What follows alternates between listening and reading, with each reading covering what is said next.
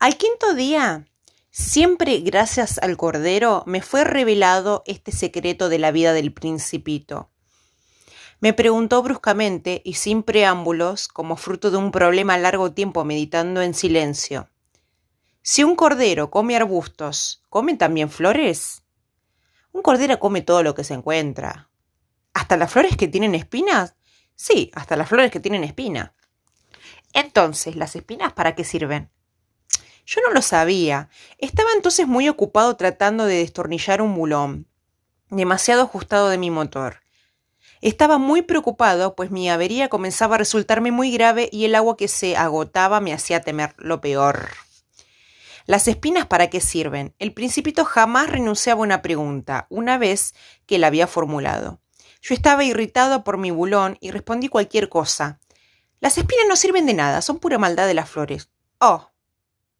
Después de un silencio me largó con cierto rencor. No te creo. Las flores son débiles, son ingenuas, se defienden como pueden, se creen terribles con sus espinas.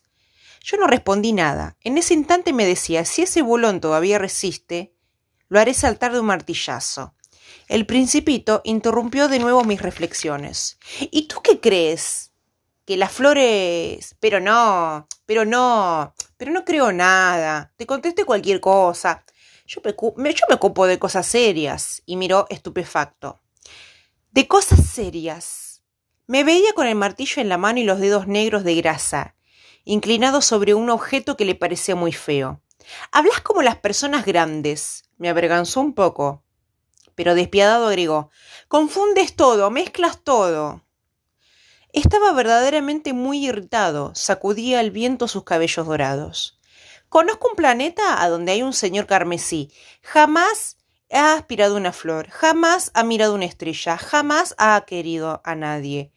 No ha puesto más que sumas y restas, y todo el día repite como tú: soy un hombre serio, soy un hombre serio. Se infla de orgullo, pero no es un hombre, es un hongo. ¿Un qué? Un hongo. El principito estaba ahora pálido de cólera. Hace millones de años que las flores fabricaban espinas. Hace millones de años que los corderos comen igualmente las flores.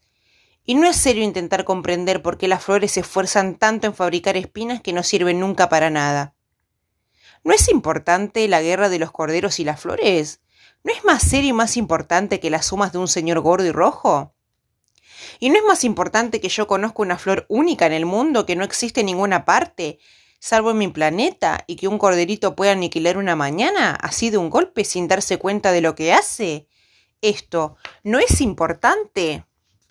Enrojeció y agregó: si alguien ama una flor de la que no existe más que un ejemplar entre millones y millones de estrellas, es bastante para que sea feliz cuando mira las estrellas. Se dice: mi flor está allí, en alguna parte.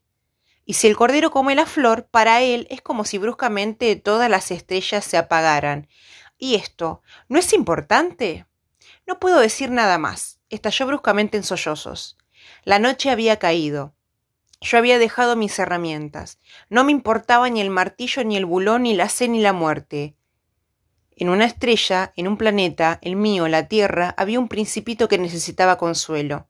Lo tomé en mis brazos, lo acuné, le dije: la flor que amas no corre peligro. Dibujaré un bozal para tu cordero, dibujaré una armadura para tu flor. Di. No sabía qué decir, me sentía muy torpe, no sabía cómo llegar a él, dónde encontrarlo. Es tan misterioso, el país de las lágrimas. Aprendí bien pronto a conocer mejor a esa flor. En el planeta del principito siempre ha habido flores muy simples, adornadas con una sola hilera de pétalos, que apenas ocupaban lugar y que no le molestaban a nadie. Aparecían una mañana entre la hierba y luego se extinguían por la noche. Pero aquella había germinado un día de la semilla traída no se sabe de dónde, y el principito había vigilado muy de cerca a esa brizna que no aparecía las otras briznas. Podía ser un nuevo género de baobab, pero el arbusto cesó pronto de crecer y comenzó a elaborar una flor. El principito, que asistió a la formación de un capullo enorme, sentía que iba a surgir una aparición milagrosa, pero el abrigo de su cámara verde, la flor no terminaba de preparar su embellecimiento. Elegía con cuidado sus colores, se vestía lentamente y ajustaba uno a uno sus pétalos. No quería salir llena de arrugas como la amapola, quería aparecer con el pleno resplandor de su belleza. Ah, sí, era muy coqueta. Su misterioso prepararse había durado días y días, y aquí, con una mañana, exactamente a la hora de la salida del sol, se mostró.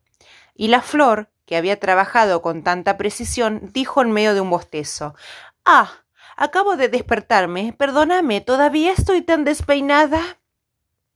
El principito entonces no pudo contener su admiración. «¡Qué hermosa eres!», ¿verdad?, respondió suavemente la flor. «Y he nacido al mismo tiempo que el sol». El principito advirtió que no era demasiado modesta, pero era tan conmovedora. «Creo que es la hora del desayuno», agregó la seguida flor. «¿Tendría la bondad de acordarse de mí?». Y el principito, confuso, habiendo ido a buscar una regadera de agua fresca, sirvió a la flor. Así lo atormentó bien pronto con su vanidad un poco sombría. Un día, por ejemplo, hablando de los cuartoespina, dijo el principito: «Ya pueden venir los tigres con sus garras». «En mi planeta no hay tigres», objetó el principito, «y además los tigres no comen hierba». «Yo no soy una hierba», respondió suavemente la flor. «Perdóname. No temo a los tigres, pero siento horror a las corrientes de aire. ¿No tendrías un biombo?». «Un horror a las corrientes de aire no es una suerte para una planta», observó el principito. «Esa flor es bien complicada. Por la noche me meterás para un globo. Ahí hace mucho frío, hay pocas comodidades. Allá de donde vengo...». Pero se interrumpió. Había venido bajo la forma de semilla. No había podido conocer nada de otros mundos. Humillada por haberse dejado de sorprender en la preparación de una mentira tan ingenua, tosió 2 o 3 veces para poner en falta al principito. ¿Y el biombo? Lo iba a buscar, pero como me estabas hablando, entonces la flor forzó la tos para infringirle aún así remordimientos. De este modo, el principito, a pesar de la buena voluntad de su amor, pronto dudó de ella. Había tomado en serio palabras sin importancia y se sentía muy desgraciado. «No debía haberla escuchado», me confió un día. «Nunca hay que escuchar a las flores, hay que mirarla y aspirar su aroma. La mía perfumaba mi planeta, pero yo no podía gozar con ella. La historia de las garras, que tanto me había fastidiado, debe haberme enternecido». Y me confió aún: «No supe comprender nada entonces, debí haberla juzgado por sus actos y no por sus palabras. Me perfumaba y me iluminaba. No debía haber huido jamás. Debía haber adivinado su ternura detrás de sus pobres astucias. Las flores son tan contradictorias, pero yo era demasiado joven para saber amarla». Creo que para su evasión aprovechó una migración de pájaros silvestres. La mañana de la partida puso bien en orden su planeta. Deshollinó cuidadosamente los volcanes en actividad. Poseía 2 volcanes en actividad. Era muy cómodo para calentar el desayuno de la mañana. Poseía también un volcán extinguido, pero, como decía el principito, no se sabe nunca. Deshollinó, pues, igualmente el volcán extinguido. Si se desollinan bien los volcanes, arden suave y regularmente, sin erupciones.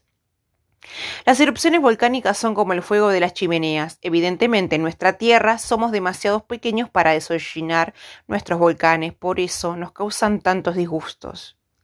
El principito arrancó también con un poco de melancolía los últimos brotes de baobás. Creía que no iban a volver jamás, pero todos estos trabajos cotidianos le parecieron extremadamente agradables esa mañana. Y cuando negó por última vez la flor y se dispuso a ponerla el abrigo de su globo, descubrió que tenía deseos de llorar. «Adiós», dijo a la flor. Pero la flor no le contestó. «Adiós», repitió. La flor tosió, pero no por el resfrío. «He sido tonta», le dijo por fin. «Te pido perdón, procura ser feliz». Quedó suspendido por la ausencia de reproches. Permaneció allí, desconcertado, con el globo en la mano. No comprendía esa calma mansedumbre.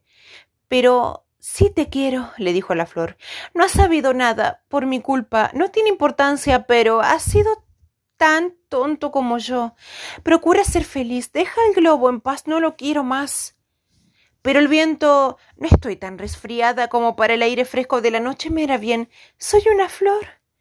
«Pero los animales... Es preciso que soporte 2 o 3 orugas si quiero conocer a las mariposas». parece que es tan hermoso. Sino, ¿a quién habrá de visitarme? Tú estarías lejos. En cuanto a los animales grandes no le temo. Temo mis garras. Y mostró ingenuamente sus 4 espinas. Después agregó, no te detengas más, es molesto, es decidido partir, vete. Pues no quería que la viese llorar, era una flor tan orgullosa.